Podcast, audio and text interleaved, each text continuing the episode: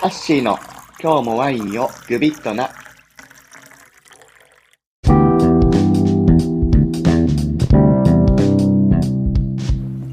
あーうま。こんにちは。ハッシーです。今日はうんとブドウの木の生育について話そうかなと思うんですけどちょっといきなりワインを飲んでたのではい今日はルフェルムド佐藤という、まあ、ニュージーランドで佐藤夫妻ですね、がやっているワイナリー。もともと貝ぶどうでやっていたんですけれど、えー今は、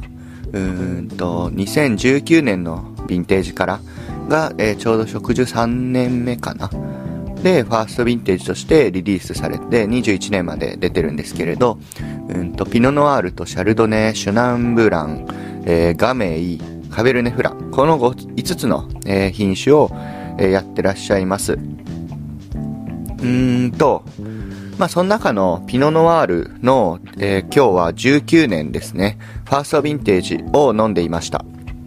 えー佐藤さんの、まあ、メイキングとしては基本的に全房は一部のキュヴェ以外そんな多く使わないはずなんですけれど、まあ、今回のは10%全貌、まあ、全貌っていうのはあの、えー、ブドウの、えー普通はこう実だけが必要だったら、まあ、除光器、うん除光器というか、なんだ、難しいな。あの、振り落としちゃうんですよね、木から。で、あるいは房ごと取ったとしても、まあ、除光器にかけて、うんと、こうっていうあの、木の枝みたいなとこですね、房の。を取ってしまうんですけど、佐藤さんの場合は、えーほとんどが除光、えー90%除光し除光していて、10%だけ全貌のまま使っていますね。で、うん、低温で、うんと、まあ、しばらく漬け込んで、まあ発酵が始まる温度っていうのが、ま、大体決まってるんですけれど、うーんと、まあ、15、6度ぐらい、15度ぐらいになったら始まりますかね。まあ、そうしない温度でしばらく漬け込んで、まあ、そうすると、えー可否から、うんと、水に溶けやすいアントシアニンとかアロマとか、まあ、そういったものの成分っていうのは、えー出てきますが、タンニンとかは、こう、あまり抽出されないというような感じで、しばらく漬け込んで、で、その後に発酵を始めて、っていう風に作ってらっしゃいます。うん、ちょっと、おそらくなんですけど、少し細胞内発酵も起きてるんじゃないのかなと思います。まあ、細胞内発酵っていうのが起きると、ボジョレーみたいな、ちょっと甘い香りとかが出たりしますね。ワインはすごいもうフローラルですね。かなりもう紫系のお花の香りがブワーっと広がって、その後にこうブルーベリーとか、うーん、ちょっとチェリーっぽい感じの、えーフルーツの、まあ、しっかりしたフルーツの風味もありながら、こう余韻にかけて、こうチャチャーミングというか、まあエレガントな赤果実の風味が、バーっと酸味と一緒に広がっていきますね。非常に、えー好きなタイプのワインです。はい。というわけで今日はブドウの生育について簡単に話そうかなと思うんですけれど、えっと、まあブドウの一生っていうのを簡単に話すと、まあ、うん、スタートをどこに持ってくるかなんですけど、まずあの、木が、まあ、冬眠している状態ですね。だいたい、まあ、10度以下とかになると、木がこう冬眠している状態になるんですけれど、まあ、それが、うん、春先、冬から春先までですね。はい、その期間が続きます。で、その後、まあ、おおむね10度を超えてくると、えー木が、あ、暖かくなってきたな、春来たなって感じで、こう、芽を、こう、出し始めます。で、まあ、その芽が出た後で、まあ、どんどん温度上がってくると、こう、つるが出てきて、まあ、葉っぱとかがどんどん育っていって、まあ、木に、こう、緑がどんどん生い茂っていきますね。で、まあ、その状態が、こう、ぶわーっと続いて、で、まあ、5月くらいですかね。だいたい、うん、20度くらいかな。まあ、それくらいの気温になると、うんと、まあ、20度弱ぐらいかな。もうそうすると、まあ、花が咲き始めますね。ブドウの木とかって一般にはなんかもうブドウとあの木しか見ないと思うんですけど、あのブドウはまもちろん他の果物と一緒で、まずこう花ができて、まあ、その花が最終的にこう実をつけて、で、種を、えー他の生物とかにどっかにこう出してもらって繁殖するため、に、えー、そういう形でおりますけれど、まあ、ブドウも同じですね。そういう形の形、うん、そういう形を取ります。で、まあ、そうやってつぼみが出て、で、まあ、どんどんどんどんこう、暖かくなって、花が咲き始めますね。で、花が咲き始めると、今度、えー、そこに実をつけ始めます。あの、うん、すごい、うん、ちっちゃい緑色のがパラパラパラパラって出てきて、まあ、花はどんどん落ちていくんですけれど、でそれがよく見る未熟なブドウの状態ですね。もう全然美味しくないです。当たり前ですけど。すごい青い香りがして、うんと、酸味もすごい高くて、もう糖は全然強くないし、まあまだ食うなよ、みたいな感じの状態ですね。はい。まあそんな状態がずっとこう続いて、うーんと、どんどんどんどん気温に合わせて、こう、まあ熟していきますよね。で、熟していって、その過程で、こう、どんどん実が大きくなっていきますね。で、実が大きくなっていって、で、ある程度のところまで達すると、えー、色づきが始まります。ベレゾンって言ったりするんですけど、まあ、そうやって色がつき始めると、どんどんどんどんそれまで硬かったブドウの実も柔らかくなってきて、まあ、どんどんこう、さらにこう進展しやすくなって、まあ、ブドウがこう、膨ら、ブドウの実が膨らんでいきますね。で、その頃あたりから、まあ、一回前に話したリンゴ酸っていうものは、こう、ブドウの実に糖を貯めるためにどんどんこう消費されていて、酸は下がっていきます。まあ、糖とか、えー、水分もどんどん増えて実が大きくなっていくので、相対的にずっと総量が変わらないと言われている主積酸というものも、えー、相対的に減少していきます。まあ、そうすると、まあ、ちょうどいいぐらいの酸味で、うん糖がしっかりと高くなって、まあ、その成熟している過程で、まあ、色もちゃんと可否についてきたりうんワインにとって大切なアロマの成分アロマとかフレーバーの成分ですね、まあ、そういったものもうんと徐々にこう成熟していきます。でこの成熟期間というのはまあ品種によって違ったりするんで品種だったり、まあ、その地域の気候とかによっても違うんですけれど、まあ、そちらがうーんと、まあ、ある程度こう、合わせて、えー、成熟した後で、ブドウが、うんと、収穫されます。で、まあ、収穫されてからは、一回まあ、こう、冷蔵庫で冷やしたりとか、うんと、実が酸化しないように守りながら、まあ、その、おのおののタイミングで、えー、醸造の方にかけられて、以前話したような経緯でワインになっていきます。それではまあ簡単にちょっと、うん、もう少し詳しく、でもまあ簡単に話していくんですけど、まあブドウの休眠期ですね。その期間は、うん、10度未満って言ってたんですけれど、この時問題なのは、うん、まあ、めちゃめちゃ寒い。北海道とか中国とかカナダとかもですけど、木はだいたいまマイナス20度とかなったら凍って死んじゃいますね。うんと、一部の寒さに強いと言われてる品種でもマイナス30度までいったら、木は死んでしまいます。なので、うんと、まあ、そういった地域では、この期間に木を土の中とか雪の中に埋めたりしますね。そうすると、気温より土中とか雪の中の温度の方が、うんと、まあ、0度くらいで保たれているので、木のし、うん、木が死ぬ心配は、えー、ないということで、そういう風に取ったりする特殊なとこもあります。まあ、この期間っていうのは、まあ、主に、うんと、まあ、本当に静かに、こう、木が、前の年に蓄えていた栄養ですね。それを消費しながら過ごしていくというような形になります。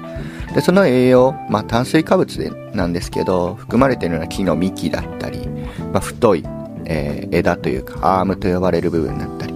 するんですけれど、まあ、そう考えると前の年にどういう風にちゃんと糖を蓄えられたかっていうのは非常に、え、重要な話ですね。ま、なのでこう、剪定をしてコントロールしたり、剪定ってまあ葉とか枝とか切り落として、できるだけ糖を木に蓄えるようにとか、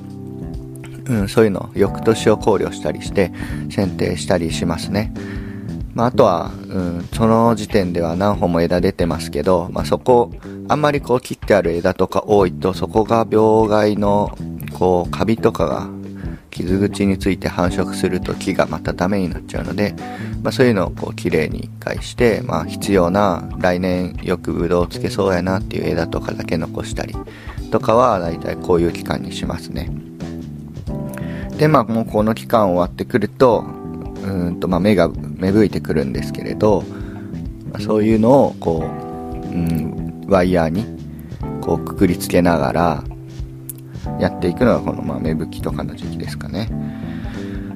芽吹きの時期っていうのは、うんと、まあ10度以上になって、わ暖かくなったって言って芽が出てくるんですけれど、うん、この期間に、ま、急に寒くなったりとか、夜、すると芽が水分をすごい含んでるので、うん、凍っちゃいます。で、芽が死んじゃいます。で、そうなると、えー、ブドウが全然取れなくなっちゃったりしますね。いや、もう大変です。まあ、なので、すごい、あったかい、うん、風を送り込んだり、まあ、風を回して冷たい風が、うん、気候、うん、冷たい空気が滞留しないようにしたりとか、まあ、そういうのをやっていきます。まあ、あとそういう霜が怖い地域は、できるだけ遅い、うんと、遅く芽吹く品種、まあ、11度くらいとか。に、そういうものを使ったりもしますね。で、まあ、その後、まあ、結構大事なのは多分、こう、つるが出て、葉が育っていって、まあ、この時期にその年、うんと、どういう風に、ブドウを収穫できるようにするかっていうのを、まあ、コントロールしていくっていうような感じですね。まあ、つるがずっと伸びて、そこにまたこう、うんと、ブドウの房つけたりする、うん、ものがこうできたりするんですけれど、まあ、その時に、えー、あこの鶴はちょっともう遅く出てるからもういらないなとか要はあの余計な糖分をこうブドウをならせるところ以外にあんまりこう取られないように、まあ、必要なとこ以外はもう切ってしまったりとかうんそんな感じで木のコントロールをしていきます。でまああんま詳しく話すと大変なんで。で、まあその後こう、つぼみが出て花が出てっていう風に言ったんですけれど、まあこれも結構時期によって、こう、先にもう実が出て、うまくいきそうやなっていうやつと、なんか後からこう花咲いて実が出てみたいなやつとかもあったりするんですけれど、ま、やっぱりこう均一に成熟していくっていうのが、まあ、まず働く側としても大切なので、まあ、この時点でちょっとここは遅すぎるなみたいなとか多分熟しきらないなとか、まあ、そうあとはここの房とかの、うん、熟度上げたいからこっち側はいらないなとか、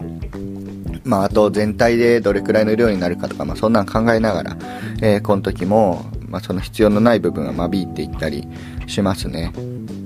畑に行くとわかるんですけれど、この花が咲き始めた時期っていうのは結構花の香りします。